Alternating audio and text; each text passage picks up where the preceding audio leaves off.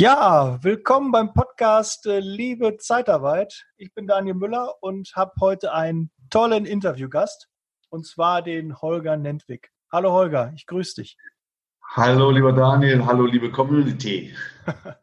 ja, wir müssen ja ein bisschen jetzt mal gucken. Für mich Premiere Zoom ist für mich auf jeden Fall neu. Ich habe eine Kamera, ich habe Kopfhörer drin und hier habe ich den Rode Podcaster, mit dem ich sonst immer die ganzen Podcasts aufnehme.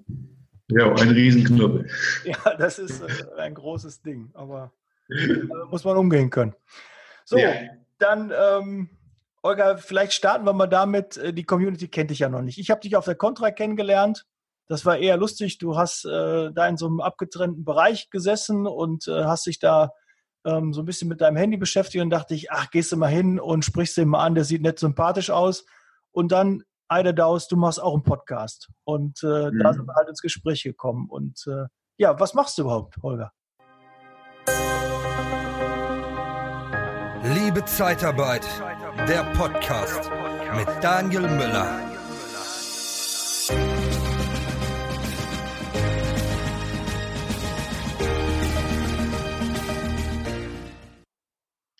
Ja, du, ich bin Finanzdienstleister und bin als solcher spezialisiert auf den Bereich Vermögenssicherung, Vermögensnachfolge.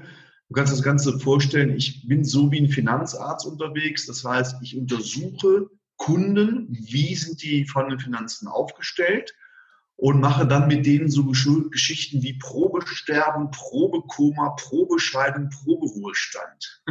Probesterben, das hört sich ja. äh, sehr spannend an. Ja, was, genau. kann ich mir vorstellen? Aber ich kann dich beruhigen, das hat bisher jeder überlebt. Das schon naja, das hat, ja, nein, was steckt dahinter? In der Probe sterben ist ein Begriff, den ich extra so geprägt habe. Das bedeutet, was passiert, wenn du gestern verstorben wärst? Wie ist dann dein Vermögen aufgestellt? Wer erbt das Ganze?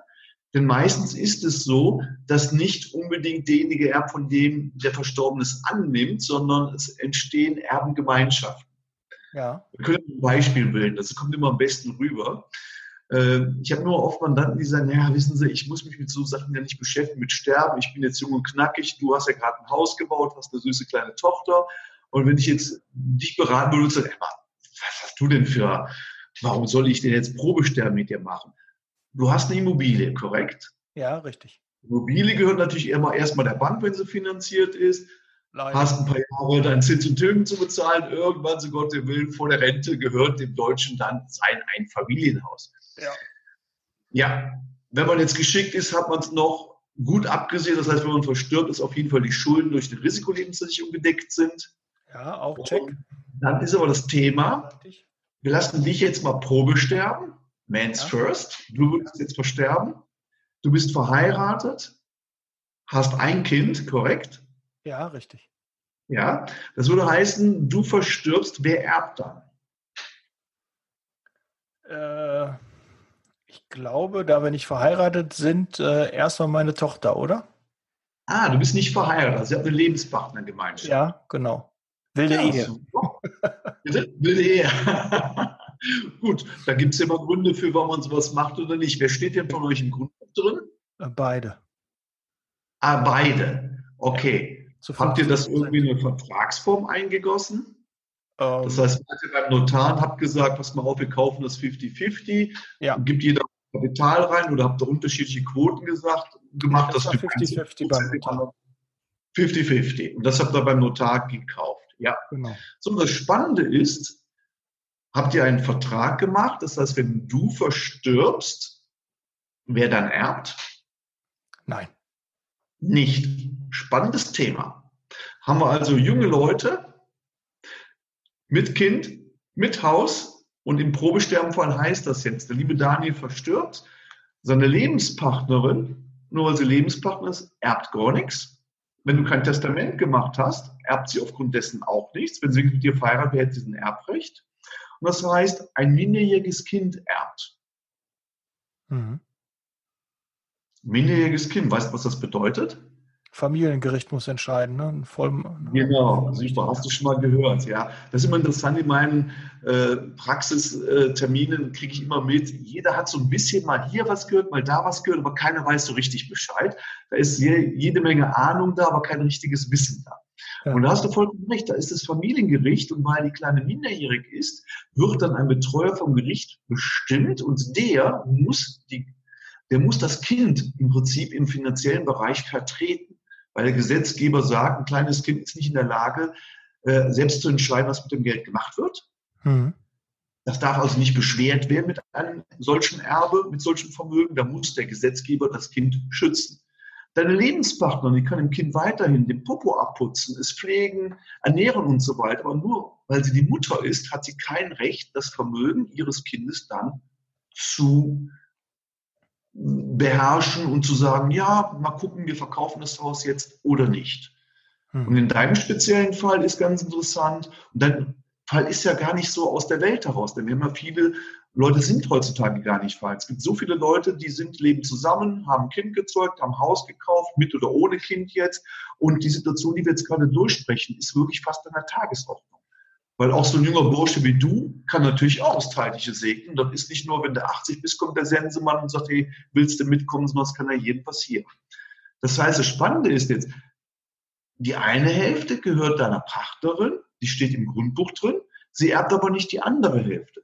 Und der Betreuer, den deine Tochter dann bekommt, der kann sagen zu deiner Partnerin, hier hören Sie mal, ist das schlimm genug, dass der Daniel nicht mehr da ist, tut mir richtig leid, aber wissen Sie, das Haus dürfen Sie nicht verkaufen, weil ich möchte nicht, dass das Elternhaus des Kindes verkauft wird. Hm. Deine Partnerin hat jetzt einen Partner weniger, der vielleicht Zins und Tilgung nicht mitbezahlen kann. Das ist die Frage, ist das gut abgesichert? Ist eine Todesfallversicherung da in der Höhe, dass der Bank auf jeden Fall die Schulden bezahlt werden können?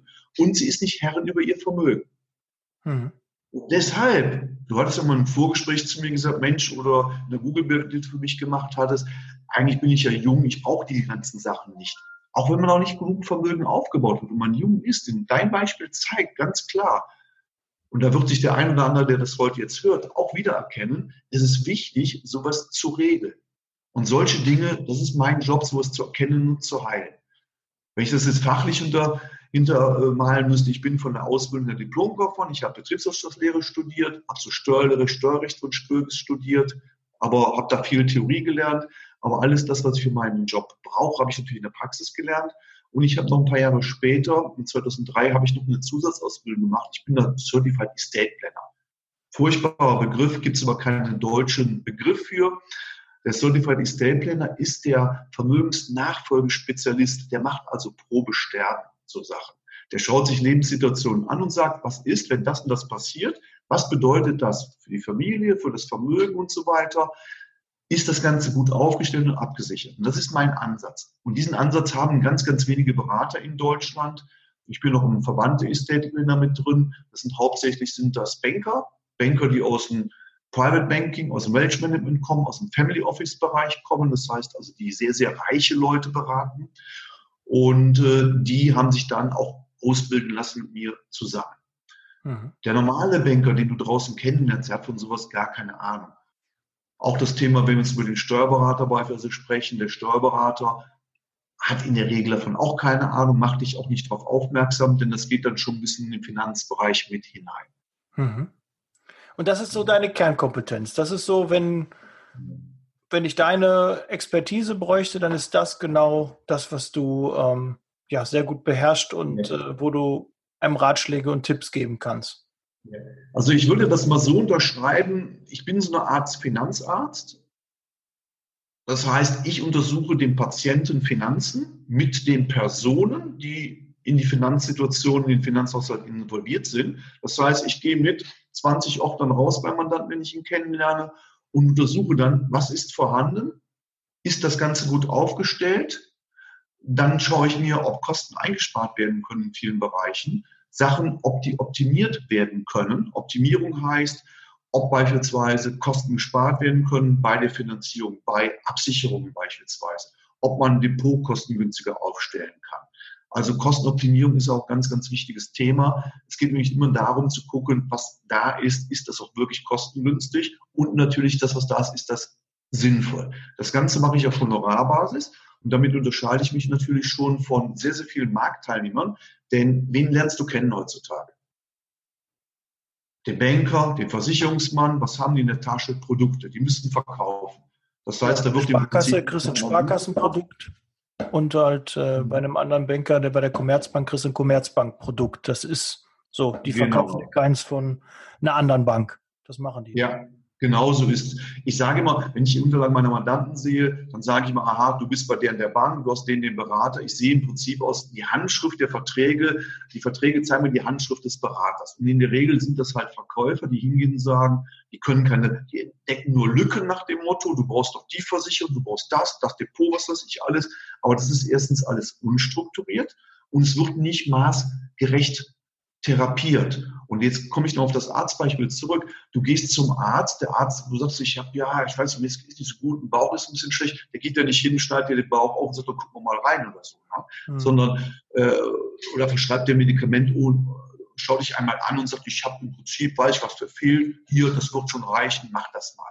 Was macht der Arzt? Er untersucht dich. Der tastet dich ab, der macht die Gesprächsführung aufgrund deiner Worte, hört schon, wo der Leidensdruck ist, was du so beschreibst. Er macht ein Blut, Bild, ein EKG, er macht vielleicht einen Ultraschall, er macht ein MRT, e, macht einen muss durchführen von oben bis unten. Das heißt, dann kann er eine Diagnose stellen, kann er sagen, ey, ich habe festgestellt, bei dir könnte es das und das sein. Er muss für alles ausschließen. Und dann sagt er, aufgrund dessen gebe ich eine Therapieempfehlung. Die Therapieempfehlung ist die Operation, ähm, das Medikament, die Reha, die Massage, was weiß ich in der Richtung. Das ist maßgeschneidert. Und auf die Finanzen bezogen, äh, bezogen mache ich das genauso. Ich gucke als Finanzarzt praktisch an, was ist vorhanden. Nachdem ich das weiß, kann ich dann erst eine Therapieempfehlung machen. Und eine Therapieempfehlung ist nicht immer ein neues Produkt. Und das ist eigentlich die wichtigste Botschaft überhaupt.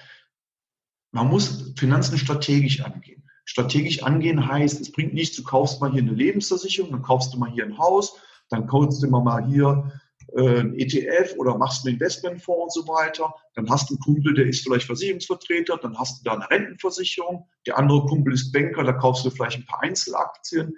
Also das ist alles sehr, sehr unstrukturiert, wie die meisten Leute das machen.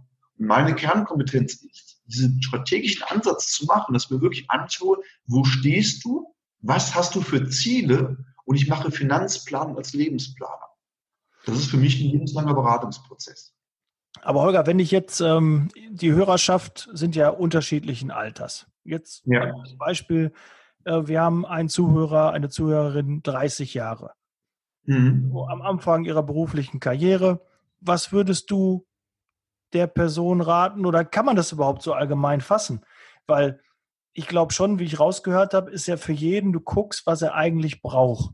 Weil so ein, mhm. so ein äh, der Arzt verschreibt ja auch nicht ein allgemeines äh, Medikament, hier nimm sie mal Aspirin, genau. da geht alles von weg, sondern der genau. sagt auch, nimm das bei dem, guckt sich das genau an. Ja. Ähm, aber gibt es so grundsätzlich ein paar äh, Dinge, die man auf jeden Fall machen sollte, die man nicht ähm, unterschätzen sollte? Also erstmal Finanzberatung, Finanzplanung muss immer individuell erfolgen, weil jeder ist anders aufgestellt. Ja. Das heißt, man muss sich erstmal die Person anschauen. Das Alter ist eine Frage. Die Frage ist, was hat die für einen Beruf, die Person, selbstständig angestellt, äh, im Angestelltenverhältnis sind Gehaltssprünge zu erwarten beispielsweise, gibt es Tantiemen oder gibt es irgendwelche Optionen beispielsweise, wenn die Firmen mit Optionen äh, arbeiten, sodass irgendwie mal warmer Geldregen kommt. Und dann wird, sollte man immer Ziele und Wünsche abfragen. Man macht ein bisschen Lebensplanung. Mhm. Und grundsätzlich, und das ist jetzt allgemein, das hat schon ein bisschen mit Handwerkszeug zu tun, man schaut sich erstmal den Patienten an, Patienten, hörst du, wie ich das sage? Dann schaut man sich an, wo steht derjenige? Was ist denn, wenn die Arbeitskraft ausfällt? Das heißt also erstmal das Thema Krankheit. Der normale Arbeitgeber, Arbeitnehmer ist ja sechs Wochen über seinen Arbeitgeber abgesichert. Ja, richtig. Ich habe auch viel mit Geschäftsführern zu tun, äh, die dann andere Verträge haben, die vielleicht ein halbes Jahr sogar Geld weiterbekommen. Die haben dann ein anderes Risiko. Also man muss sich auch die Gesellschaftsverträge, Geschäftsführerverträge anschauen. Das mache ich natürlich auch für meine Mandanten. Und dann sehe ich individuell, aha, der eine hat nach sechs Wochen, zahlt der Arbeitgeber bei Krankheit kein Geld mehr, dann kriegst du ein Krankengeld nur noch von der Krankenversicherung bezahlt und dann hast du eine Lücke, die sich auftut in deinem jetzigen Netto zu dem, was du an Krankengeld bekommst. Die muss man wissen. Weil du hast ja im Prinzip einen Haushalt zu führen, du musst Essen, Trinken bezahlen, dein Auto musst du bezahlen. Du musst deine Miete bezahlen oder Zinsen Tilgen für ein Haus mit den Nebenkosten. Du willst vielleicht ein bisschen auf die hohe Kante sparen. Also das heißt, wenn man sich ein bisschen die Liquiditäten aufschreibt, was du im Finanzhaushalt brauchst an Geld, um über die Runden zu kommen, weiß man ziemlich schnell in, ersten, in der ersten Sichtung, was fehlt denn an Geld. Das heißt, da ist das private Lösung, ist erstmal einfaches Krankentagegeld. Haben viele Leute überhaupt nicht. Ich lerne Leute kennen, die verdienen sechsstellig, Daniel, sechsstellig. Ja. Die gehen mit 10.000 netto im Monat nach Hause. Die haben keine Absicherung. Die haben ein dickes Depot von 100.000, fahren ein dickes Auto, aber die haben nichts an Absicherung. Warum? Wie sagen, ach, Versicherung ist ein scheiß Thema, bleib mir weg. Die Versicherungsvertreter, die Warenweis, will ich nichts mit zu tun haben, kann ich nachvollziehen. Es gibt schon in jeder Branche gibt es so und so. Ne?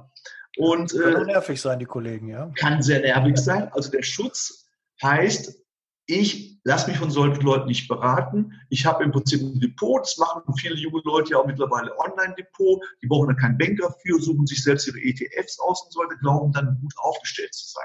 Nur, lass die mal krank werden. Lass die mal berufsunfähig werden. Berufsunfähig ist ja das weiter größere Risiko. Berufsunfähig heißt, wenn du nicht in der Lage bist, deinen Beruf so auszuüben wie bisher, dann auf einmal kriegst du kein Gehalt mehr bezahlt. Weil irgendwann sagt dein Arbeitgeber, du bist nicht krank, du bist berufsunfähig.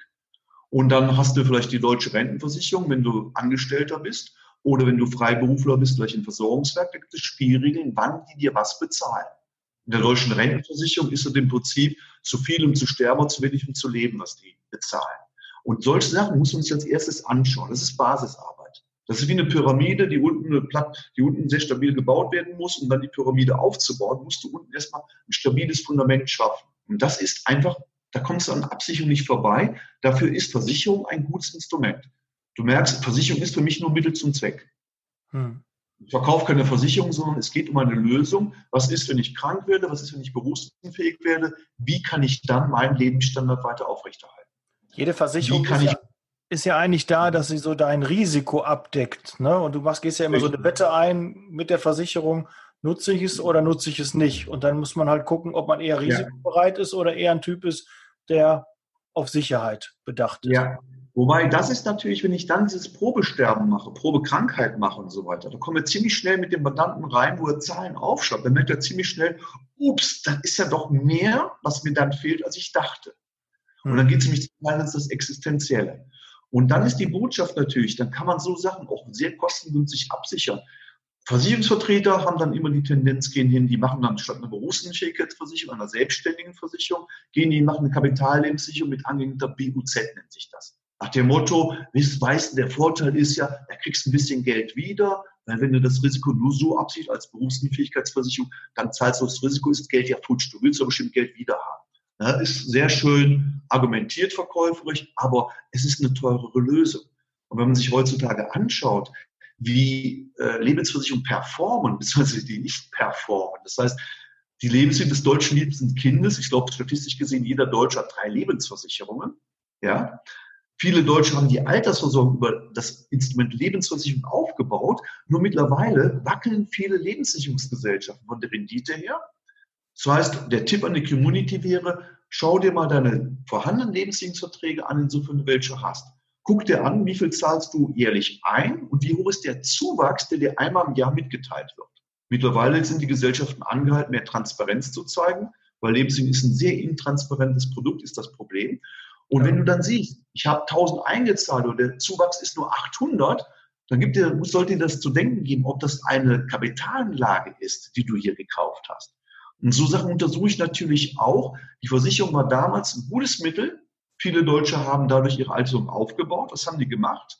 Die haben mehrere Versicherungen abgeschlossen. Was macht der Deutsche? Kriegt eine Police, heftet die ab in den Ordner und ungefähr ein Jahr vor der Rente oder zwei Monate vor der Rente holt er das Zeug raus und sagt, oh shit, statt 300.000 kommt ja nur 200.000 raus. Was denn jetzt passiert? Also der nächste Tipp, du musst einmal im Jahr wenigstens Kassensturz machen. Wenn du mit Finanzen zu tun hast, geht es nicht einfach was machen, abheften, äh, Schlaftablette nehmen, irgendwann aufwachen, gucken, was ist drauf, kurz vor der Rente. Nein, du musst das managen. Ist gar nicht so schwer, wie sich das anhört. Du musst einfach gucken, wie sind die Rückkaufswerte jährlich, was hast du eingezahlt und macht dieses Produkt überhaupt noch Sinn? Und so Sachen mache ich dann in der Beratung auch, wo ich gucke, kann man damit etwas, wenn es nicht sinnvoll ist, sinnhafteres machen. Das andere ist bei Lebensversicherung, habe ich auch mal ein äh, YouTube-Video zu gemacht, was die meisten Deutschen nicht wissen. Die meinen, die Lebensversicherung ist ein ganz sicheres Produkt. Ich kriege ja eine Garantieverzinsung. Mhm. Garantieverzinsung war mal, gibt es so alte 3 und 4 Prozenter. Heutzutage kriegst du 1,25 Prozent Rechnungszins gut geschrieben. Jetzt kommt aber die erste Sache, die die Versicherungsvertreter wieder selbst nicht kapieren oder nicht kommunizieren. Diese 1,25 Prozent bekommst du nicht auf 1000 Euro, die du einzahlst, sondern auf das Deckungskapital. Das Deckungskapital ist ungefähr ein Drittel weniger als das, was du einzahlst, weil die Versicherung hat Kosten, Verwaltungskosten, Vermittlungskosten und so weiter. Das heißt, diese Rendite bekommst du auf einen geringeren Betrag. Rechnest du das hoch, da brauchst du mittlerweile 30 Jahre, dass du ein eingezahltes Geld wieder rausbekommst. Und mit solchen Sachen, das ist das, wo ich meine Mandanten darauf hinstoße und sage, du, Versicherung, was sollst, ob die gut oder schlecht ist, keine Ahnung. Wir müssen uns das wirklich individuell anschauen. Mhm. Der Versicherungsvertreter, der das damals verkauft hat, der geht heute nicht hin und heilt das Ganze. Heilen heißt, wenn ich etwas verkauft habe vor zig Jahren, was in dem Fall, man okay war. Es gab vor zehn Jahren, bis vor zehn Jahren beispielsweise, war Lebensmittel ein tolles Instrument. Da haben wir die dollsten Sachen auch mitgemacht. Da habe ich voll mitgemischt in dem Markt. Da haben wir beispielsweise bei Darlehen, wo du die Zinsen steuerlich absetzen konntest. Das heißt, wenn ein Arzt eine Praxis gekauft hat oder du gehst hin und hast dann mehr Familienhaus gekauft, wo du die Zinsen steuerlich ansetzen kannst, dann konntest du dann die Tilgung bei der Bank aussetzen. Heißt, pass mal auf, liebe Bank, du kriegst von mir nur die Zinsen und die Tilgung spare ich über einen Versicherungsvertrag ein. Hast du zwei Fliegen miteinander geschlagen.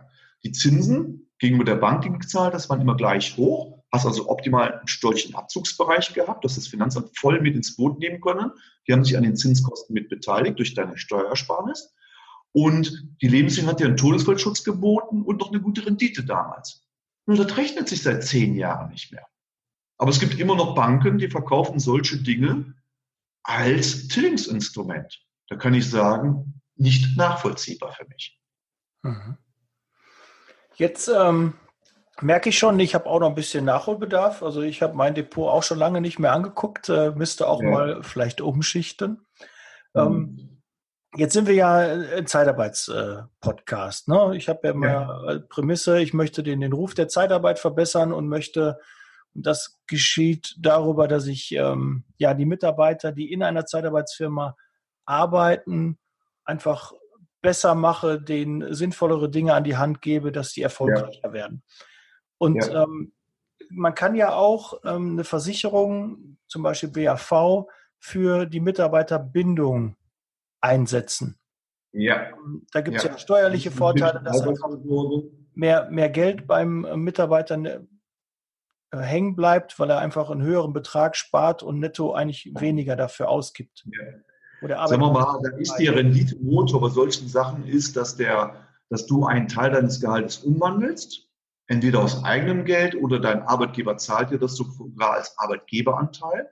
Und auf diesem Bereich werden keine Sozialabgaben bezahlt. Also Rentenversicherung, Krankenversicherung und so weiter, keine Steuer.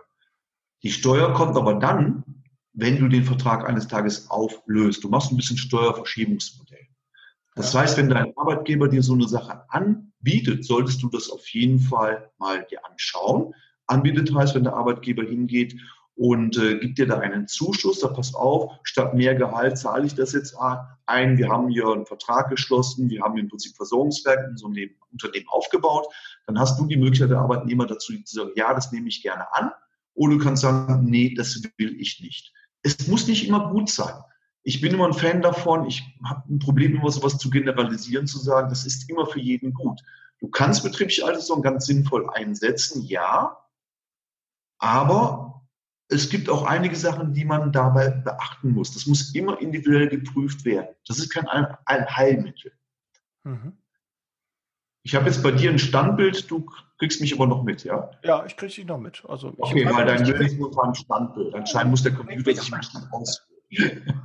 also betriebliche Einkommen kannst du machen als Direktversicherung, man kann für Führungskräfte Pensionszusagen und so weiter, gibt es alles Möglichkeiten. Ja. Ähm, habe viele Mandanten, ich übernehme, die so etwas haben, sollte man sich immer anschauen.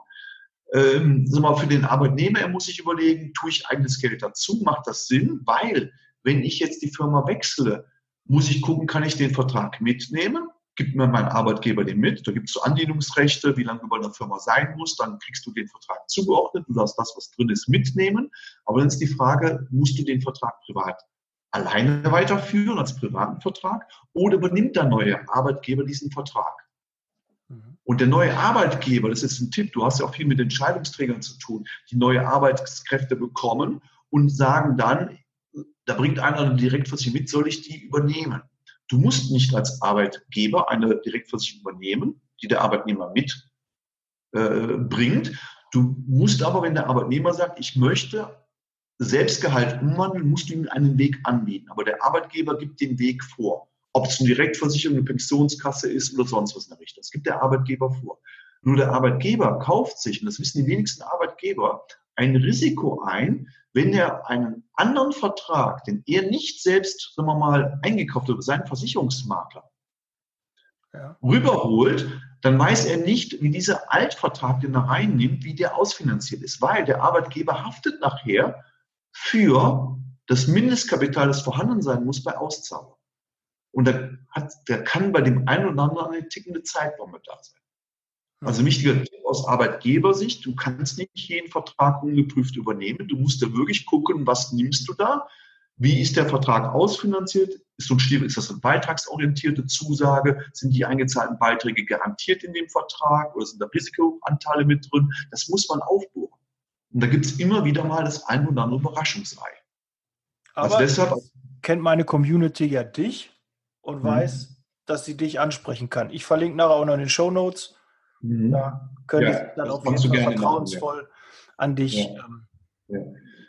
Was auch interessant ist, sagen wir mal, auch für deine Arbeitnehmer-Community, was sehr, sehr interessant ist, statt einer Direktversicherung ist heutzutage betriebliche Krankenversicherung. Arbeitgeber müssen sich ja gerade in manchen Branchen, Arbeitskräftemangel und so weiter, das ist ja dein Thema. Ne? Das ist ja auch die Lücke, wo wir reinspringen, Fachkräften im Prinzip und den Unternehmen zu helfen, äh, wirklich guten Standard weiterhin zu bieten, weil sie vielleicht aus eigenem Bereich die Kräfte gar nicht heranziehen können. Äh, durch betriebliche Krankenversicherung kannst du Arbeitnehmer motivieren nach dem Motto, hey, ich zahle dir als Arbeitgeber beispielsweise deine dritten Zähne, dein Implantat, das du haben musst, oder die Brille, oder wenn du im Krankenhaus bist, dann hast du kein Mehrbettzimmer wie in der gesetzlichen, sondern ich zahle dann ein oder zwei Bettzimmer. Das heißt, da können richtige Pakete geschnürt werden, wo der Arbeitgeber sagt, aus Motivationsgründen, erstens soziale Verantwortung und ich bin dafür auch, mir ist es wichtig, dass mein Arbeitnehmer auch gut dasteht. Mhm. Weil ein Arbeitnehmer, der natürlich eine gute Krankenversorgung hat, ist natürlich auch im Falle des Falls wieder schneller gesund. Das ist also auch eine Win-Win-Situation. Wenn der Arbeitnehmer schneller gesund ist, ist für den auch schöner, weil er hat nachher nach sechs Wochen die Arbeitskraft wieder. Tagegeld. Das ist weniger als der Nettogehalt. Das heißt also, hat der normale Arbeitnehmer auch wieder ein Interesse, schnell wieder in den Job reinzukommen und möchte gute medizinische Versorgung haben, die die gesetzliche Krankenversicherung aber nicht immer oft bringt. Und das kann der Arbeitgeber durch ein richtig schönes Geschenk machen, dass er dir sagt, pass mal auf, ich zahle das Ganze, auch mit den Nebenkosten dazu anfallen. Mhm. Macht nicht jeder Unternehmer, ist noch nicht so bekannt, ist aber eine sehr schöne Motivation. Denn ich sage mal, ein Handy, Firmenwagen mit 1% Versteuerung, was für einige Arbeitnehmer machen und Arbeitgeber dann ausklauen müssen, ist ganz nett. Aber äh, es, ist, es ist nicht mehr so besonders. Ja, und viele Mittelständler und kleine und mittlere Unternehmen müssen heutzutage in Großunternehmen anstinken. Und Großunternehmen haben da schon, die können da schon die Keule schwingen und sagen, pass auf, wir haben hier betriebliche Kranken, äh, Versicherungen für unsere Arbeitnehmer vom Feinsten, das ist natürlich ein sehr, sehr großes Kriterium mittlerweile. Mhm. Also Krankenversicherung ist ein Stichwort, frag ruhig mal bei deinem Arbeitgeber nach, ob der sowas anbietet. Ansonsten, wenn der sowas nicht anbietet, kannst du sowas das halt nur privat unterstützen. Das wäre jetzt auch der nächste Tipp. Es gibt immer also die Sache, bin ich jetzt privat versichert oder bin ich gesetzlich versichert? Klar, bis zu einer gewissen Einkommenshöhe musst du in die gesetzliche Krankenversicherung. Was ist derzeit die Grenze? Weißt du die aus dem Kopf? Äh, ist irgendwas bei 50.000 paar gequetschte Brutto. Ja. Habe ich jetzt nicht genau im Kopf, können wir nachschauen. Steigt ja, ja jedes Jahr, glaube ich, ne? Bitte? Das steigt ja auch jedes Jahr die Bemessungsgrenze. Das steigt jedes Jahr, leider. Ne? Der Gesetzgeber ist ja ganz pfiffig, warum man will, der Politiker will, sozialpolitisch natürlich immer viele Leute in gesetzlichen Krankenversicherung drin haben, weil die sind natürlich Wahlpotenzial. Ne? Das ist Wählerpotenzial, die schafft man sich dadurch. Die Privatversicherten, das sind ja Leute, die wählen, die wählen wieder ganz anders. Ne? Aber lassen wir das Thema mal ein bisschen zur Seite. Aber ich denke, da, ich kenne mich da nicht aus. Wenn man nachdenkt, da gibt es schon den einen oder anderen Schmankel, das Schmankel, wo man drüber nachdenken sollte. Also das heißt also, du kannst schon durch äh, die Entscheidung wenn ich nicht in die gesetzliche Krankenversicherung rein muss, in die private gehen, da gibt es Berechnungsmodule, Vor- und Nachteile, muss man immer Preis und Leistung vergleichen. Aber selbst wenn du dich entscheidest, in der gesetzlichen drin zu bleiben, ist es immer interessant, bestimmte Zusatzversicherungen zu machen. Da finde ich privat, äh, ich bin kein Versicherungsmann, aber ich denke trotzdem immer in Geld. Was kostet viel Geld? Und was viel Geld kostet, kann man absichern. Das ist immer eine Frage, wie hoch ist die Prämie und das, was es bringt, ist das ein gutes Verhältnis. Da kann ich so etwas machen. Mhm. Und man kann durchaus hingehen, macht eine Auslandsreisekrankenversicherung, weil wenn du im Ausland unterwegs bist, kostet äh, eine Auslandsreisekrankenversicherung für die Familie kostet 11 Euro im Jahr, die kannst du online abschließen, hast man einen super Schutz, du fährst in die USA, wirst krank, was machst du? Du gehst zum Walk-in-Klinik. Das erste, was sie dich fragen, wie zahlst du? Cash, Credit Card oder so. Ne? Und die amerikanischen Ärzte sind teurer als die deutschen. Das heißt, du kriegst von der gesetzlichen Krankenversicherung nur das bezahlt, was der deutsche Arzt nehmen würde. Übrigens auch bei der privaten Krankenversicherung gibt es viele Tarife, die zahlen nur das, was der deutsche Arzt zahlen würde. Wenn in der Schweiz bist, in Amerika, wenn die jetzt teurer sind, da hast du einen Delta und das kann richtig, richtig sauteuer werden. Deshalb, wenn du viel unterwegs bist, Auslandsreisekrankenversicherung. Ist auch für ein Unternehmen interessant, jetzt für deine Arbeitgeberleute, die du hast, wenn die äh, Leute ins Ausland schicken, da ist das Thema Unfall und Krankheit natürlich ganz, ganz wichtig, weil du natürlich als Arbeitgeber dafür Sorge tragen musst, wenn was passiert, dass die Leute gut abgesichert sind. Sonst mhm. haftest du als Arbeitgeber damit, wenn du die entsendest. Ne? Ganz interessantes Thema. Das weiß nicht jeder. Nicht jeder achtet darauf. Ja, ich habe wenig damit zu tun. Bitte? Im Ausland habe ich noch nicht so häufig entsendet. Okay. Ja. okay. Da weiß ich, da gibt es Auslöse oder äh, VMA, die gezahlt werden muss. Gibt es so Sätze. Ja. Da in Deutschland ja. sind das 24 Euro äh, pro Tag und äh, bei einem halben Tag dann mhm. die Hälfte. 12 Euro. Das kann ich auch mal ein bisschen als Infomaterial beisteuern, weil heute ja. äh, komme ich nicht so viel äh, zum Erzählen. Du erzählst da mehr, ist aber auch gut, weil da sind viele wichtige Dinge dabei, die du einfach mal berücksichtigen musst. Ja. Und da freue ich mich. Das, das nächste Mal, also Auslandsreizung, man kann dann hingehen und sagen, man im Zahnbereich, weil Zähne sind teuer. Mit Implantat kostet heutzutage zweieinhalbtausend Euro, wenn du zum Zahnarzt gehst, ist besser, als wenn du irgendeine Brücke reinbekommst oder sowas, oder einen minderwertigen Zahnersatz. Da legen viele Leute schon Wert drauf, dass das Lächeln immer so schön ist, nach dem Motto. Kann man für wenig Geld, kannst du sowas abschließen. Ja, das ist jetzt, das kann man sagen, kann man machen, muss man nicht machen. Du wirst nicht von sterben, wenn die Zähne schlecht sind, aber dafür kann man vielleicht ein kleines Budget frei machen. Und die Kinder, Kieferorthopädie, wenn die Zähne gerichtet werden müssen, kann richtig schweineteuer werden. Und die gesetzlichen Krankenversicherungen neigen hier dazu, dass sie immer weniger zahlen. Da ist eine Krankenzusatz-Zahnversicherung ganz interessant. Mhm. Aber das war es schon, was du an versichern musst. Du hast eine Privathaftpflichtversicherung, du warst ja eben bei der jungen 30-jährigen Berufseinsteiger beispielsweise, du brauchst eine Privathaftpflichtversicherung. Wenn du irgendeinem einen Schaden zufügst, der macht dich dafür haftbar, da kriegst du für, was weiß ich, Single-Tarife, 50 bis 80 Euro als Jahresbeitrag, kriegst du da gute Absicherung, das ist kein Geld. Musst du haben. Auto ist klar, brauchst eine Versicherung, Kfz, Teilkasko, Vollkasko, je nachdem, was du für eine Karre fährst. Und Thema Krankheit, Krankentagegeld, Berufsunfähigkeit, das sind Mussversicherungen.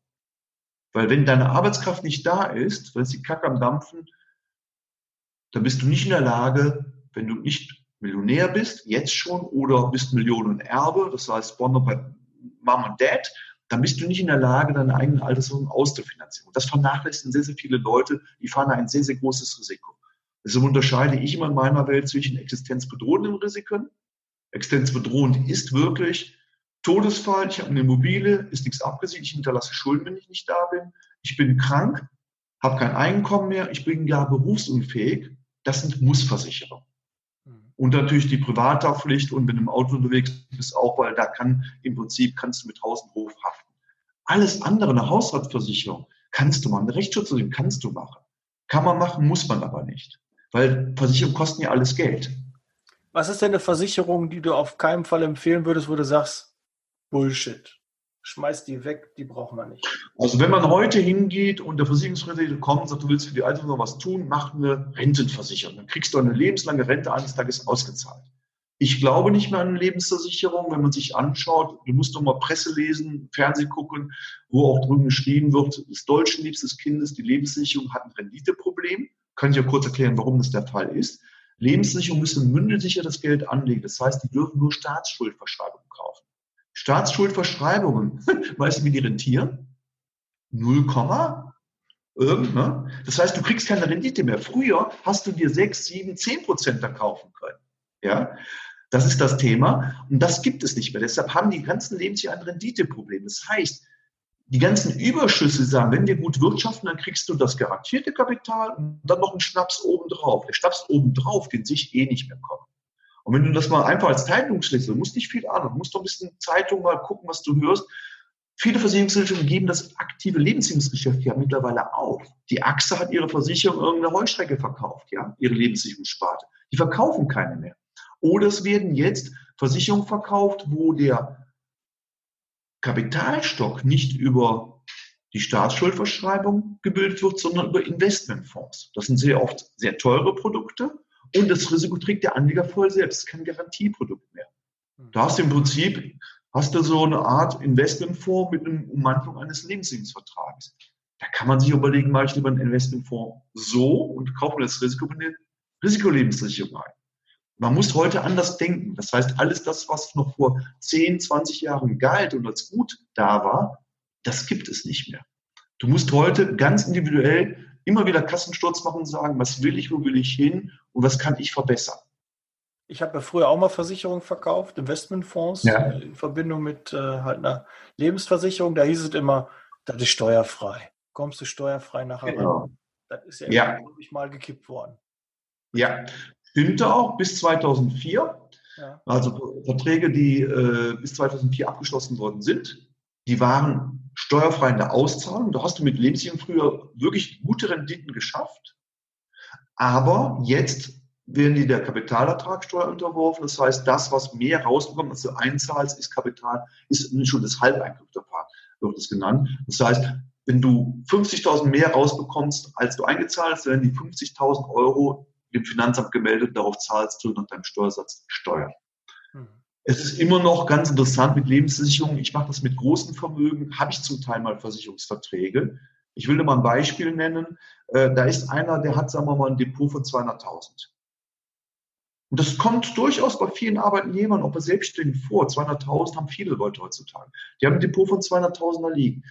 Jetzt verstirbt die Person. Jetzt kommen wir wieder an, wer kann über das Geld verfügen? Nur weil die Frau mit dem Mann verheiratet ist, kann die nicht sagen, ich verkaufe das Depot jetzt. Da sagt der Banker, stop. Entweder bist du mit Depotinhaber, hast du Einverfügungsberechtigung oder so, dann kannst du machen, wenn du eine gemeinsame Verfügungsberechtigung hast, also zwei gleichzeitig haben die Verfügungsberechtigung, dann kannst du schon nicht entscheiden, weil dein Partner tot ist. Da kannst du nichts machen. Das heißt, bevor die Frau den Erbschein hat, wo die Bank dann sagt, okay, ich erkenne dich als Erbe an, kann Folgendes passieren. Gehen wir mal zurück in 2008, als wir die Finanzkrise hatten. Da ist von einem Tag auf den anderen ist die Börse um 25 Prozent runtergegangen. Dich, das ist schon elf Jahre jetzt her, ne? Finanzkrise 2000. Da habe ich damals angefangen mit Person. Ja. ja. Die Person, 200.000 ist verstorben, das Depot geht ins Erbe rein, der Wert aus Sicht des Finanzamtes ist 200.000. Aber wenn jetzt die Börse abgestürzt um 25 Prozent, bedeutet das, da fehlt ein Viertel. Also ist auf einmal der Wert nur noch 150.000. Die muss aber auf 200.000, je nachdem, was als ein Vermögen da ist, nachher die Erbschaftssteuer bezahlen. Sie können auch nicht hingehen und das Depot bremsen vor dem Fall, weil der Banker hat kein Mandat von dem Lebenden, sondern von dem Toten. Also kann das nicht berührt werden. Und das sind so Sachen, wenn ich das Ganze jetzt in eine andere Police reinbringe, da gibt es spezielle Anbieter, mit denen wir zusammenarbeiten, die Garantieprodukte haben, dann ist, wenn die Börse zusammenbricht, trotzdem die 200.000 nicht eingezahlt ist, 200.000 gesichert. Und das ist das Thema Vermögenssicher, wo ich dann sehr, sehr gut aufgestellt bin, weil du wirst eins merken, es ist immer, das Leben ist ja, du fängst an zu arbeiten, du baust Vermögen auf, das ist schon hart genug. Die, der zweite Step ist aber, Vermögen, das du aufgebaut hast, zu erhalten. Das ist gar nicht so einfach. Das ist eine riesen Herausforderung. Ja. Ja? Und das jetzt zu beachten, das ist unser Spezialgebiet zu gucken, wie kann ich das beachten, wenn irgendwelche Sachen passieren, dass erstens das Geld für die Familie da bleibt, dass das Finanzamt nicht die Knete bekommt und dass die Familie dann auch noch existenzfähig ist und dass die richtigen Leute das bekommen aus der Familie nicht jeder, sondern das, wo der Erbe sagt, äh, wo der, wo derjenige verstorben ist, sagt, ich möchte den und den möchte ich haben, dass er das erbt. Mhm. Und da machen sich die wenigsten Leute Gedanken drüber. Das ist das Thema. Mhm. Und das Thema mache ich halt bei meinen Mandanten, aber egal, ob die jetzt sechsstellig verdienen, das ist das, was meine Mandanten in der Regel haben, oder siebenstellig Vermögen haben. Ich habe natürlich auch viele Leute, die sagen, das sind Kinder, Freunde, Bekannte, die kriege ich über Empfehlung, sagen, du, ich habe jetzt gerade studiert, habe einen Job angefangen, kriege 35.000 brutto, was mache ich, wie fangen wir an? Mit dem mache ich genauso den Vermögensaufbau.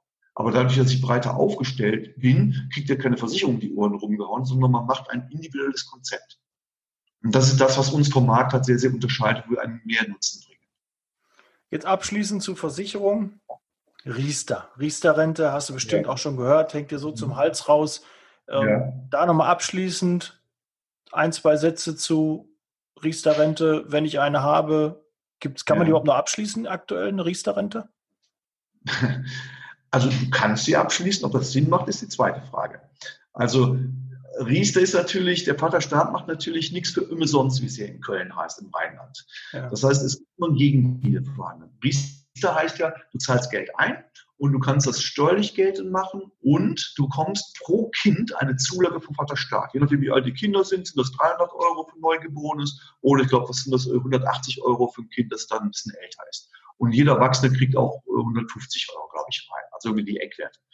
Hm. Und äh, das heißt, die Zulagen, die reingezahlt werden im Vertrag, erhöht natürlich ein bisschen die Sparquote.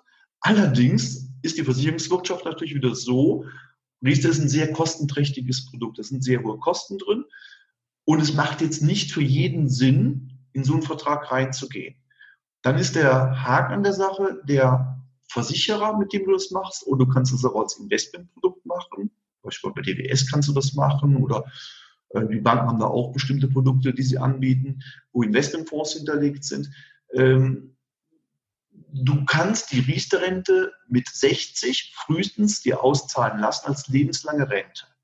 Ja. Da fängt die Berechnung an. Das heißt, wie alt muss ich werden, damit mein gesamt eingezahltes, selbst eingezahltes Geld wieder raus ist? Du merkst, bei mir ist immer, Finanzmarkt ist immer, man muss ein bisschen mit Mathematik sich auskennen. Grundrechenarten sollte man beherrschen können erstaunlicherweise in meiner Branche lerne ich immer wieder Kollegen kennen, die da null Ahnung von haben. Die erzählen irgendwas. Wenn man den Taschenrechner rauszieht, verprobt man ein paar Zahlen. Die Zahlen sprechen die Wahrheit. Zahlen lügen nicht. Es ist also ganz einfach. Rechne dir aus, was habe ich eingezahlt an eigenem Geld? Wie lange brauche ich? Wie alt muss ich werden, damit ich das eingezahlte Geld wieder rausbekomme? Das ist Punkt eins. Dann weißt du ungefähr, ob sich das rechnet. Das zweite ist, Riester ist ein ganz netter Moment insofern, du kannst 30 Prozent des eingezahlten Geld, des Kapitalstockes, der im Endalter 60 oder 65, nachdem auch das Endalter das abgeschlossen hast, kannst du dir einmal auszahlen lassen. Das ist natürlich voll steuerpflichtig. Aber nach dem Motto, was du hast, das hast du. Solche Verträge würde ich immer so nehmen, was du hast, das hast du. Und die 70 Prozent, die drin bleiben müssen, werden dann wieder lebenslang verrentet. Mhm. Riester ist eine Berufsgruppe ganz oder für eine Situation ganz, ganz genial. Da ist einer selbstständig, das sind die Freiberufler, die Ärzte, Rechtler, Steuerberater, die Frau managt das Familienunternehmen, die drei Kinder zu Hause, kümmert sich um Haus und Hof nach dem Motto und kriegt einen Arbeitsvertrag, so einen Geringverdienervertrag von ihrem, von ihrem Ehemann, weil sie macht die Buchhaltung für den, Finanzvorbereitung und so weiter, weiter. Deshalb ist das ein Gehalt wert. Und dann bekommt sie im Prinzip einen Riester-Vertrag, den kann sie mit 60 Euro im Jahr ansparen. Und wenn sie dann für drei Kinder jeweils 300 Euro im Jahr als Zulage bekommt, für sich eine Zulage und dadurch, dass sie zulageberechtigt ist, ist der Ehemann mittelbar zulagenberechtigt. Das heißt, der braucht 160 Euro einzubezahlen, kriegt aber 180 Euro im Jahr als Zulage reinbezahlt. Ist das ein Vertrag, der macht Sinn? Mhm. Jeder andere, der das ausschöpfen will, der muss 4% seines sozialversicherungspflichtigen Bruttos einbezahlen. Na? Und der Betrag liegt jetzt, glaube ich, äh, von der Höchstgrenze bei irgendwie 240 oder 242 Euro so in der Richtung. Die musst du einzahlen. Die 242 Euro ist Geld, da musst du überlegen, kann ich damit nicht eine andere Alterung aufbauen? Da fange ich dann schon an und sage, lass uns mal gucken, wer bist du, was machst du, wo willst du hin? Hm. Da muss ich wieder ganz anders vorgehen.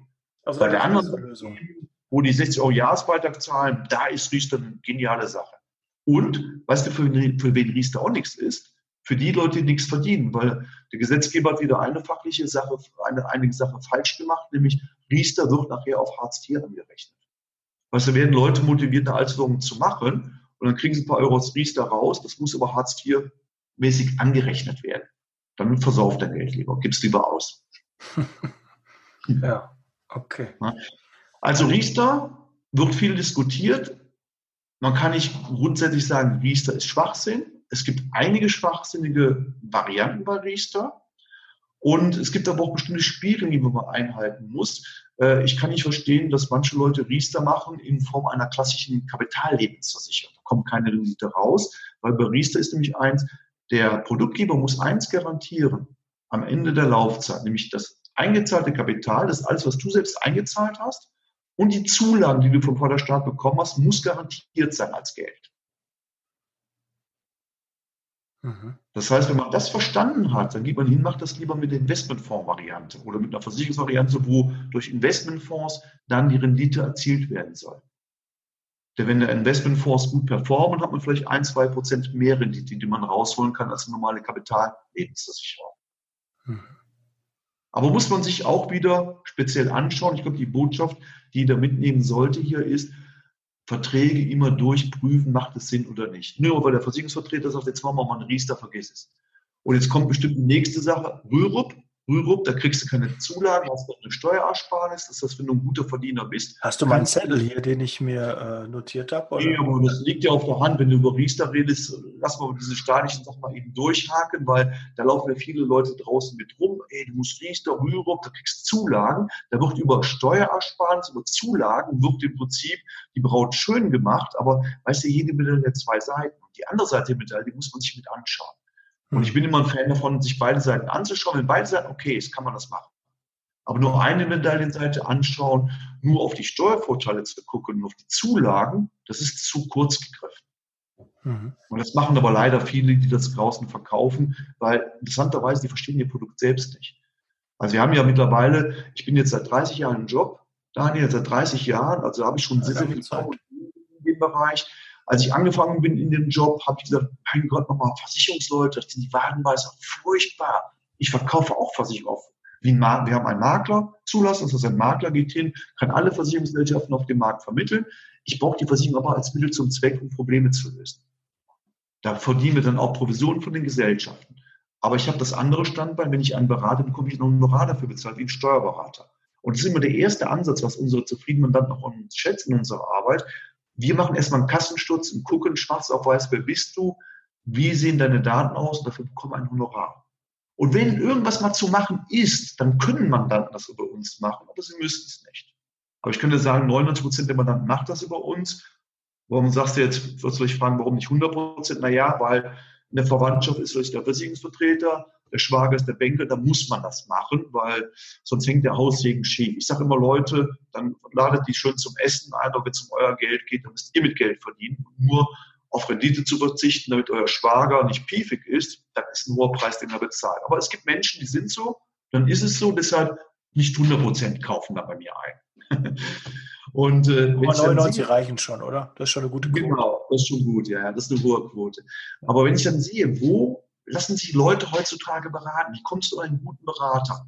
Und deshalb ein Tipp an die Community. Wir reden über Finanzen. Du musst wissen, was hat der erstens für eine Ausbildung, wo kommt der her? Mittlerweile muss man sagen, die ganzen Versicherungsleute haben eine gute Ausbildung. Das war früher nicht so. Die haben äh, mehr was gelernt und dann sagen sie, ich bin Versicherungsberater. Mittlerweile musst du die dollsten Prüfungen ablegen. Also der Status eines Versicherungsvertreters, eines Versicherungsmaklers ist wesentlich besser geworden. Ob der jetzt auch ein guter Anlageberater ist, ganz andere Sache, weil Versicherung, du hast Haus, Gebäudeversicherung, das heißt, die Versicherung, wenn was passiert, die Versicherung ein, etwas bezahlt, weil etwas kaputt oder abgebrannt ist nach dem Motto, ist ein ganz anderes Gewerk, wie mit Versicherung Vermögen aufzubauen. Und das können wieder nicht, nur weil einer eine Versicherungsagentur hat, kann der keine Vermögensberatung machen. Hm. Der hat vielleicht ein paar Produkte, wo gesagt das sollst du verkaufen, aber das ist ein ganz anderer Ansatz. Versicherung, wenn du sagst, geh zum Provinzialmann, mach die Gebäudeversicherung, die Hausrat, was weiß ich. Wenn der gut ist, mach es. Aber Vermögensberatung musst du vielleicht mir dir mal den einen oder anderen äh, anderen Berater anhören, der da vielleicht was anderes zu bieten hat. Dann haben wir die zweite Garde, das sind die Banker. Die Banker mittlerweile, muss ich sagen, sind nicht mehr meine Freunde. Es gibt immer gute Leute von der Ausbildung her, aber das Thema ist ja, für wen muss denn der Banker arbeiten? Von wem wird er bezahlt? Von der Bank. Aha. Wie verdient die Bank das Geld? In die Produkte verkauft werden. Die Produkte sind Provisionen und so weiter. Und die Banken haben momentan einen ganz, ganz schweren Stand. dadurch, dass die Zinsen zurückgegangen sind in Deutschland, du kannst ja heute als Anleger kriegst ja Mini-Zinsen, 0,5, 1% Zinsen für dein Guthaben. Das heißt, du kannst keinen Blumenpott mehr gewinnen, du verdienst ja nicht mal die Inflation mit deiner Geldanlage. Und wenn die Banken Geld verleihen, ich mache auch Baufinanzierung beispielsweise. Leute Verpackungsobjekte kaufen oder ein Familienhaus, plane ich sowas auch strategisch durch und besorge denen auch über Plattformen oder Kooperationspartner, besorge ich dem billiges Baugeld. Ey, da kriegst du eine 15 Jahreskondition für 1, irgendwas. 15 Jahre für 1, irgendwas. Das heißt, die Bank muss von der Marge, muss die das Risiko abdecken, wenn der Kunde Zinsen nicht zurückbezahlen kann. Das heißt, sie haben vielleicht 0,3 Prozent Verdienst, der Rest ist Kosten. Weil die, der Zins ist der Verdienst der Bank und davon muss die natürlich viele Sachen bezahlen und die muss das Risiko abdecken. Und mit den Zinsen, die Banken heute verdient durch Baufinanzierung, können die keinen Blumenpott mehr gewinnen. Das ist der Hammer. Das heißt, was machen Banken? Die verkaufen Produkte. Vielleicht ist dem einen oder anderen was jetzt auch klar, wenn ich das so erkläre, warum mittlerweile viele Leute von ihren Bankern angesprochen werden, ey, ich habe Versicherung, du musst das machen, das machen. Das sind, das sind dann Versicherungsverkäufer mittlerweile geworden. Und das Erstaunliche ist, der Banker ist nicht so gut ausgebildet, was Versicherungsprodukte angeht. Wenn du die mal hinterfragst nach dem Motto nach Bezugsrechten, die wissen doch nicht, was das ist. Ja, jetzt finde ich dir wieder ein Beispiel, das ist jetzt wieder ein praktischer Tipp jetzt fürs Leben, sagen wir mal, du willst jetzt dein Haus anständig abziehen mit deiner Lebenspartner, hast du eine Risikolebensversicherung abgeschlossen? Ja, habe ich, beidseitig. Beidseitig heißt? Sie für mich, ich für Sie, für das Anteil. Cool. Anteil. So, ja, dann hast du es schon sehr, sehr gut gemacht. Der normale Versicherungsvertreter, der Banker verkauft dann eins, der sagt, okay, da ist der, der Mann, der ist vielleicht der Hauptverdiener, die Frau ist die Hausfrau, also ist der Mann Versicherungsnehmer, versicherte Person. Und wenn er verstirbt, erbt sie Geld. Da passiert aber Folgendes. Erstens ist das Kind mitbeteiligt, weil das ganze Geld geht ins Erbe rein. Freibeträge sind dann ausgeschöpft. Jetzt Freibeträge unter Eheleuten sind 500.000 im Todesfall. Nur, sagen wir mal, 500.000 ist vielleicht für einen Berufsanfänger noch nicht erreichbar. Aber wenn du erst mal 10, 20 Jahre unterwegs bist, hast du ein Haus entschuldet. Viele Leute sind alleine 500.000 wert, dann hast du schon den Freibetrag ausgeschöpft, um Sachen zu vererben. Dann hast du ein Depot mit 100.000 und sonstige Sachen, die kommen. Dann hast du auf einmal gehen 100, 200.000 Euro, die besteuert werden müssen. Wo der Vaterstaat, das Finanzamt, Geld einbehält. Das muss nicht sein. Und um sowas zu optimieren, das ist auch mein Ding, ich spare meinen Mandanten richtig Kohle. Ich habe Unternehmer letztens eine Million dadurch gespart, weil er hat seine Lebensversicherung falsch abgeschlossen. Da war er der Versicherungsnehmer, er war die versicherte Person. Ja, und der hat richtig Vermögen. Also wenn der verstorben wäre, Freibeträge weg und so, das haben wir gemacht. Wir haben nur die Versicherungsnehmer-Eigenschaften geändert. Ganz einfacher Trick. Du kannst die Versicherungsnehmer-Eigenschaften ändern. Das heißt, die Frau wird Versicherungsnehmer, muss den Vertrag aber bezahlen. Wie das geht, da gibt es einen Trick, den kann ich mal verraten demnächst. Das ist ganz easy. Und äh, dann erbt die Frau nämlich eigenes Geld. Das heißt, der Mann verstirbt, dann wird der Vertrag fällig, die Frau kriegt eigenes Geld. Geht nicht in die Steuer rein, ist steuerfreies Geld. Der Freibetrag wird nicht ausgeschöpft von den 500.000, der ist immer noch vorhanden. Und das Kind ist nicht mit dabei, kriegt keinen Zu davon. Mhm. Schlägst du drei Fliegen mit einer Klappe. Aber das weiß einer nicht, der Versicherung verkauft, weil Versicherungsvertreter hat einen ganz anderen Fokus. Das weiß ich als Estate Plan, das habe ich in meiner Ausbildung gelernt, wo du lernst im Prinzip, wie kannst du Produkte steuerlich so aufstellen, dass egal was passiert, möglichst wenig Steuern zu bezahlen, damit das Geld da bleibt, wo es sein muss, nämlich in der Familie. Mhm. Und das ist auch bei kleinen Vermögen fängt das schon an. Ja, also auch wenn du sagst, in deiner Situation, so, da gibt es ja viele Leute, die so sind, da kannst du auch den einen oder anderen Euro sparen, wenn etwas passiert. Und das kann dir aber kein Versicherungsvertreter, kein Banker erzählen. Dafür haben die die Ausbildung nicht. Ja. Das ist ja auch nicht so ein schönes Thema, ne? Wenn wenig Leute wollen sich halt auch mit dem Tod und was danach ist beschäftigen. Ja, das ja da hast du recht. Ja, ja. und Karma und äh, kann ich schon nachvollziehen. Wobei du, ich kann das sagen, ich bin da schon lange unterwegs. Seit 2003 bin ich mit dem Thema Probesterben unterwegs. Ich habe, ist natürlich, viele Leute denken, sterben tust du mit 80. Ich bin unkaputtbar nach dem Motto. Bei Unternehmertypen ist das sehr, sehr oft der Fall. Die hängen noch mit 75 in der, in der, in der Bude in, in einem Unternehmen und denken, sie sind unkaputtbar und nächsten Tag sind sie tot und nichts ist geregelt. Gar nichts geregelt. Da kann ein gutes Unternehmen, was wirklich toll aufgebaut wurde, es geht den Bach runter. Mhm. Oder lasst ihn in den Koma fallen beispielsweise, haben wir auch noch nicht angesprochen, wenn einer in Koma fällt. Du bist im Koma drin. Dann kann deine Partnerin gar nichts machen. Die kann das Haus nicht verkaufen, weil du hast keine, du kannst deine Meinung nicht mehr äußern.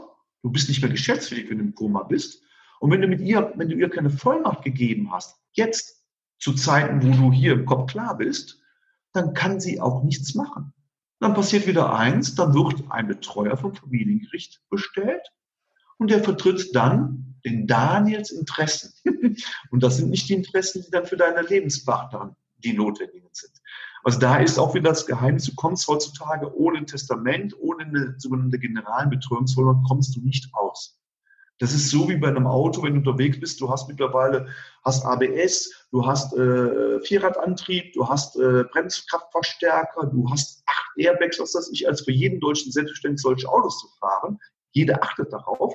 Aber im Privatbereich, da fährst du mit 200 Euro, äh, mit 200 Kilometer auf der Autobahn, äh, ein Rad ist da, also eiert schon rum, die Bremsen sind eh äh, kaputt äh, nach dem Motto und äh, Airbags hast du sowieso nicht drin, du fährst auf eine Mauer zu. Ja, das ist jetzt im Prinzip die Beschreibung, wie viele Leute mit ihren Finanzen umgehen. Denen ist es aber nicht bewusst. Ja. Und durch meine Formulierung nach dem Motto, wir machen jetzt mal Probestern, Probekuh oder Probescheidung, da denken die Leute erst, was ist das denn für ein Typ? Ist der Jeck? Wie redet der denn? Die anderen lächeln ein bisschen verlegen, aber dadurch entmystifiziere ich das Thema ein bisschen. Weil der Tod gehört zum Leben. Jeder muss auf jeden Fall sterben. Das ist die einzige Sicherheit, die wir haben. Wir müssen sterben. Wir wissen nur nicht wann. Also muss ich mich über das Thema unterhalten. Was ist, wenn der Sensemann jetzt schon zu dir ankommt? Du musst mitgehen. Der sagt nicht, nee, nee, ich lasse dich noch ein paar Jahre hier auf dieser Erde. Oder du fällst in Koma. Was passiert mit deinen Finanzen? Wir reden schon über Worst-Case-Situationen. Jetzt kann man sagen, ja, mir passiert sowas nicht. Aber weißt du, die Nummer, äh, mir passiert das nicht, äh, da habe ich schon, wie so schön heißt, äh, Fälle vor der Apotheke kotzen sehen. Da sind wirklich schon Leute wirklich den Bach runter äh, gefallen, die wirklich tolles Geld verdient haben. Da passierte irgendwas in ihrem Leben, da waren sie pleite. Auch Thema Scheidung. Ich kriege in meiner Mandantschaft natürlich, jeder Zweite ist geschieden. Ich habe auch schon eine Scheidung hinter mir, aber ich lebe noch finanziell gut. Äh, wenn du eine Scheidung hinter dir hast und hast das nicht gut gemacht, dass du bestimmtes Vermögen schützt und das Ganze in einer Lebenssituation, wo man sich jetzt gut versteht, so ausgetüffelt hast, dass man dann, eine Trennung ist schlimm genug, vom Emotionalen, aber wenn dann noch ein finanzielles Problem dazu kommt, ey, da ist die Kacke am Dampfen. Und das sind Sachen, die müssen verhindert werden. Und das ist auch wieder Teil der Beratung, wo ich immer gucke, wie bist du da aufgestellt? Und wenn ich so das Mandanten erkläre, mach dir diese Beispiele, was ist, wenn du gestern verstorben bist? Wer kriegt dein Geld? Wer erbt das und so weiter? Willst du, dass die Leute das erben? Kommt deine Frau in dein Haus dran und so weiter? Oh shit, da merken viele Leute, dass sie sich mit dem Thema natürlich nicht auseinandergesetzt haben, aber dass auch viel falsches Wissen vorhanden ist. Mhm. Und dieses falsche Wissen beruhigt natürlich auch nach dem Motto, die meisten Leute sagen, ja, mein Kind äh, erbt später, meine Frau kriegt es erst einmal. Und dann haben wir die Situation mit den Patchwork-Familien, ist bei dir jetzt speziell. Und es kann sogar sein, sagen wir mal, in der Patchwork-Familie, dass die Ex-Frau an, an dein Vermögen noch drankommt. Ja, das kriegt man alles über Bitte? Das möchten aber viele nicht. Ja, aber viele denken darüber nicht nach. Und jetzt ist aber das Thema, wo kannst du dieses Know herbekommen? Das ist das Problem. In Deutschland gibt es ganz, ganz wenige Leute, die so ganzheitlich vorgehen, das Thema ansprechen, weil der Banker guckt Bank, durch die Bankenbrille. Der hat seine Bankprodukte, das sind mittlerweile Versicherungen, Sparverträge, das sind irgendwelche äh, Aktien, sonstige Sachen, Finanzierung. So, Butsch. Dann hast du den Versicherungsmann, der guckt auf Versicherung. Dann hast du den Steuerberater, der Steuerberater, wenn er einigermaßen gut aufgestellt ist, in meiner Welt ist immer, die meisten Steuerberater sind eigentlich Buchhalter, die ich kennengelernt habe. Ich sage einfach mal provokativ, 90 Prozent der Steuerberater, die ich kennengelernt habe, sind eigentlich bessere Buchhalter. Die machen eine Buchhaltung, geben dem Finanzamt ab, aber die beraten nicht. Ein Steuerberater hat für mich die Aufgabe, das auszunutzen, was das Gesetz hergibt, so viel Steuern wie möglich zu sparen. Ganz bewusst so viel Steuern wie möglich zu sparen, den Mandanten davor zu schützen, nicht zu viel Steuern zu bezahlen und uns in den sparten Steuern über Vermögen aufzubauen. Aber das ist nicht das, was der Steuerberater gelernt hat. Guck mal, ich habe auch Betriebswirtschaft studiert in Köln, damals an der Uni, habe Steuerrecht, Steuerrecht und Wirtschaftsprüfung gemacht. Äh, ich bin aber dann nicht in den Steuerberatungsbereich reingegangen, das hat sich bei mir irgendwie anders ergeben. Aber ich habe noch einige Kommilitonen, die den Weg gegangen sind. Ich weiß ja, wie der Tagesbereich mit denen aussieht. Die finanzielle Brille hat der Steuerberater in der Regel nicht auf. Und das, was ich jetzt berate, dafür, das deckt auch seine Berufshaftpflichtversicherung nicht ab. Der kann nicht in den Bereich so reingehen, 30 Ordner beim Mandanten sich anschauen. Aber es gibt mittlerweile auch sehr, sehr gute Steuerberater, die so spezialisiert sind. Ich habe ja meinen Podcast auch schon einige interviewt. Ich habe auch ein gutes Netzwerk mit guten Leuten, mit denen ich zusammenarbeite, weil eins ist klar, weil ich nicht selbst kann, muss ich Experten für haben. Ist meine Fähigkeit zu wissen, wen ziehe ich wann mit hinzu. Und da gibt es richtig gute Steuerberater. Und gerade wenn du ein bisschen Geld verdienst, oder gar wenn du selbstständig bist, das ist eine Firma, das Vermögen, du musst gute Berater haben. Ganz, ganz, ganz wichtig. Wie erkennt man die? Wie erkennt man einen guten Steuerberater? Indem du Fragen stellst. Viele, viele Fragen stellst. In denen du einen Termin machst, du machst im Prinzip Schaulaufen. Lad ihn ein zu einem Gespräch, geh hin, jeder Steuerberater wird am Anfang immer einen Gesprächstermin anbieten. Und schon bei der Vorbereitung des Gesprächs, sie nennen das Termin Null, wirst du merken, wie der Steuerberater aufgestellt ist. Wenn der nicht sagt, pass mal auf, wenn du zu mir kommst, bist du angestellt, bist du selbstständig. Aha, du bist selbstständig, bring mir bitte die letzten drei Steuererklärungen mit. Bring mir bitte eine Gehaltsabrechnung mit. Wenn du selbstständig bist, hast schon einen Steuerberater, bring mir mal eine vorhandene BWA, also eine betriebswirtschaftliche Ausbildung mit, eine Überschussrechnung oder eine Bilanz mit. Wenn der das schon mal von vornherein nicht einfordert, ist er in meinem Bereich nicht professionell aufgestellt. Weil ein Kaffeetrinktermin bringt ihm nichts, bringt auch dem Mandanten, dem, dem zukünftigen der sich beraten lassen möchte, überhaupt nichts. Das heißt, du merkst schon an so einem Vorbereitungsgespräch, Termin Null, bevor du sitzt beim Steuerberater, wie der mit dir spricht, welche Fragen der stellt, was du mitbringen sollst. Hm. Im Termin muss er dir viele Fragen stellen. Wer bist du? Was machst du? Was hast du viele Ziele, Wünsche? Ich würde auch hingehen, Elternhaus erfragen. Hast du mal ein Erbe zu erwarten? Du musst deine Eltern ja eines Tages finanziell unterstützen. Du musst praktisch eine Familie ja mal die Familiengeschichte musst du ein bisschen kennen als Steuerberater, um dann gut beraten zu können. Je mehr der Steuerberater fragt und interessiert ist, die Qualität seiner Fragen zeigt die Qualität seiner Beratungsfähigkeit. Und dann kannst du ihn fragen, so, was machst du denn für mich? Was kannst du bieten? Stell ihm die Frage, was kannst du besser machen als mein jetziger Steuerberater? Was kannst du machen, das mir Nutzen bringt? Was kannst du für mich tun? Und dann wirst du merken, wie der Steuerberater darauf eingeht, wie der damit zurechtkommt. Mhm. Du wirst merken, von zehn Steuerberatern werden das schon sechs, sieben ins Rudern kommen bei so einer Frage. Mhm. Das ist ein guter Ansatz. Sorry, du zahlst für den Steuerberater Geld. Ja, und ein guter Berater ist sein Geld wert, der bringt sich selbst in Verdienst, indem er seinen Mandanten hilft. Und sagen wir mal, gerade wenn du ein bisschen mehr finanziell aufgestellt bist, auch unternehmerisch aufgestellt bist, der Steuerberater ist ja ein Wegbegleiter. Der kennt ja alles, was du aufgebaut hast. Der kennt deine Familie und, und, und. Der soll doch alles kennen. Und der ist ein Wegbegleiter, der soll dich auch schützen vor vielen Sachen. Aber jetzt ist natürlich ein Thema, wir sind in Deutschland ja so, jeder gibt ja nicht gerne zu, wo seine Grenzen sind. Viele Steuerberater, habe ich festgestellt, wissen nicht, wo ihre Grenze ist. Die Grenze ist da, was nicht zu meinem Gewerk gehört. Da muss ich sagen, sorry, kann ich nicht. Aber viele Deutsche haben Probleme mit zu sagen, ich kann das nicht. Ne, in der Schule wirst du immer bewertet nach dem, was du kannst. Ja, Schwäche zeigen. Dann ist auch in der Ausbildung lernst du so etwas nicht auch zu kommunizieren als Steuerberater. Und äh, es gibt manche, die können das sehr, sehr gut, aber die haben es vielleicht im, im Blut. Die haben irgendwas Naturell dafür, haben eine Strategie gemacht, lassen die auch coachen. Ich coach auch den einen oder anderen Steuerberater, bringe denen so etwas bei. Und äh, wenn der Steuerberater, äh, man hat ein bisschen Faden verloren, also der Steuerberater sollte schon in der Lage sein, mit dir so zu kommunizieren, dass es einen Vorteil für dich bedeutet, mit ihm zusammenzuarbeiten. Ein Buchhalter, was du, eine Buchhaltung kannst du selbst machen. Da gibt es Buchhaltungsprogramme, da brauchst du keinen Steuerberater für. Hm. Ja. Aber der muss mehr leisten.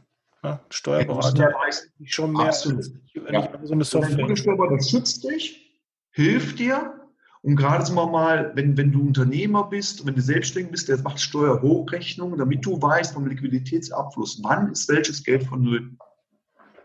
Und auch vielleicht ein Tipp an die Community, auch wenn du etwas kaufen willst, du willst meinetwegen mehr Familienhaus kaufen. Ich kriege das ja auch mit. Wie baue ich jetzt Vermögen auf? Vermögen aufbauen kannst du heutzutage eigentlich nur über Sachwerte. Du musst natürlich, sagen wir mal, von den Geldwerten immer ein gewisses Geld haben. Ich sag mal, das ist ja für den 30-Jährigen genauso wie für den 40- oder 50-Jährigen. Ich würde immer sagen, guck, dass du wenigstens ungefähr sechs Monate Cash irgendwo rumliegen hast von deinem Gehalt. Weil es kann mal sein, dass das passiert, dann ist das finanzielle Freiheit. Das ist dein Geldmuskel, der dadurch trainiert wird. Ich gehe jetzt auch ein bisschen auf Mindset ein. Das heißt, diese Cash-Positionen verschaffen dir auch so ein bisschen Ruhe nach dem Motto, Mensch, ich habe sechs Monate Geld liegen, ich werde arbeitslos, ich will einen neuen Job suchen, ich will mich umorientieren, ich habe keinen Bock mehr, in meinem jetzigen Job drin zu bleiben. Das ist ganz gut, wenn du eine finanzielle Rücklage hast. Aber diese Rücklage Cash irgendwo liegen haben. Für Leute, die ein bisschen mehr Geld haben, das Cash kann auch durchaus ein Edelstein sein? Ein, ein Rubin, ein Smaragd oder Saphir. Diamanten sind nicht so lukrativ, obwohl die immer höher gehypt werden, sind von der Renditeentwicklung nicht so interessant. Aber so ist auch ganz interessant, mal einfach da liegen zu haben, weil es sind Werte, die hast du im Zugriff oder im Tresor liegen. Weil das ganze Geld, was du auf deiner Bank, auf dem Bankkonto liegen hast, habe ich auch einen Podcast darüber gemacht, die Einlagen über den deutschen Banken, die kannst du, kannst du durch die Pfeife rauchen. Hm. Ja. Wenn du Geld bei deiner Bank hast und wir leben sowas in Deutschland, wie wir es in Griechenland erlebt haben, und du merkst ja, der eine oder andere merkt es vielleicht, was hier in der EU mittlerweile los ist. Die EU ist ja so, dass der Steuerzahler demnächst mithaften soll, wenn eine Bank pleite geht. Da gibt es, da gibt es mittlerweile Vorlagen, die auch schon durch sind. Und das ist eine Blaupause, das ist durchexerziert worden mit Griechenland. Da mussten Privatanleger, die griechische Staatsschuldverschreibung gezeichnet hatten, mussten bluten. Ja, und du hast in Griechenland gesehen, in die Bank kein Geld mehr. Was passiert dann? Du hast vielleicht 100.000 auf dem Bankkonto liegen. Sagt die Bank, wir haben jetzt Bankensonntag. Der Schalter ist geschlossen. Du kannst gerne an den Automaten kommen und 500 Euro pro Woche abheben. Weil selbst wenn du 100.000 da liegen hast, du kriegst vielleicht 500 pro Woche oder im Monat. Also deshalb musst du auch Bargeld bei dir liegen haben. Und das merkst, das hat nichts mit Anlageberatung zu tun. Jetzt geht es ein bisschen über Philosophie. Wie gehe ich mit Geld um? Wie baue ich Geld auf? Auch das gehört zu meinem Gewerk. Das mache ich sehr, sehr viel mit Mandanten. Mhm. Nicht jeder will das, aber der, der es will, sagt, ey, cool, mache ich. Und deshalb Bargeld, sechs Monate oder mehr Cash irgendwo liegen haben. Vielleicht einem anderen Edelstein. Vielleicht hast du ein bisschen Goldmünzen, Goldbarren oder so weiter. Da gibt es ja die dollsten Sachen, die man machen kann. Das ist erstmal finanzielle Sicherheit. Ja. Dann kannst du dich ein bisschen bewegen. Auch wenn die Bank mal zu hat oder wenn du arbeitslos wirst, du kannst mit dem Geld erstmal ein bisschen jonglieren. Man Eis kaufen. Dann ist es so. Ja, genau. Da ist noch ein bisschen mehr. Ne?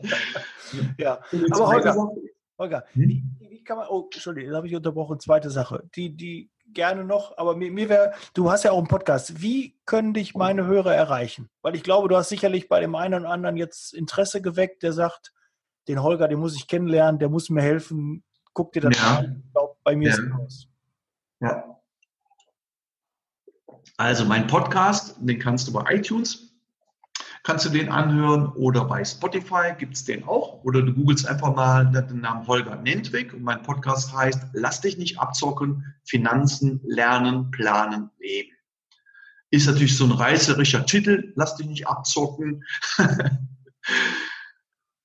Soll Interesse und seriös Ja, natürlich. Aber ich weiß, du bist sehr seriös, äh, kann ich nur bestätigen und werden meine Hörer auch den Eindruck haben. Und jetzt, wer natürlich dich auch mal live sehen möchte, der soll mhm. natürlich auf den YouTube-Kanal gehen und äh, kann mich dann in Bunt und in Farbe sehen.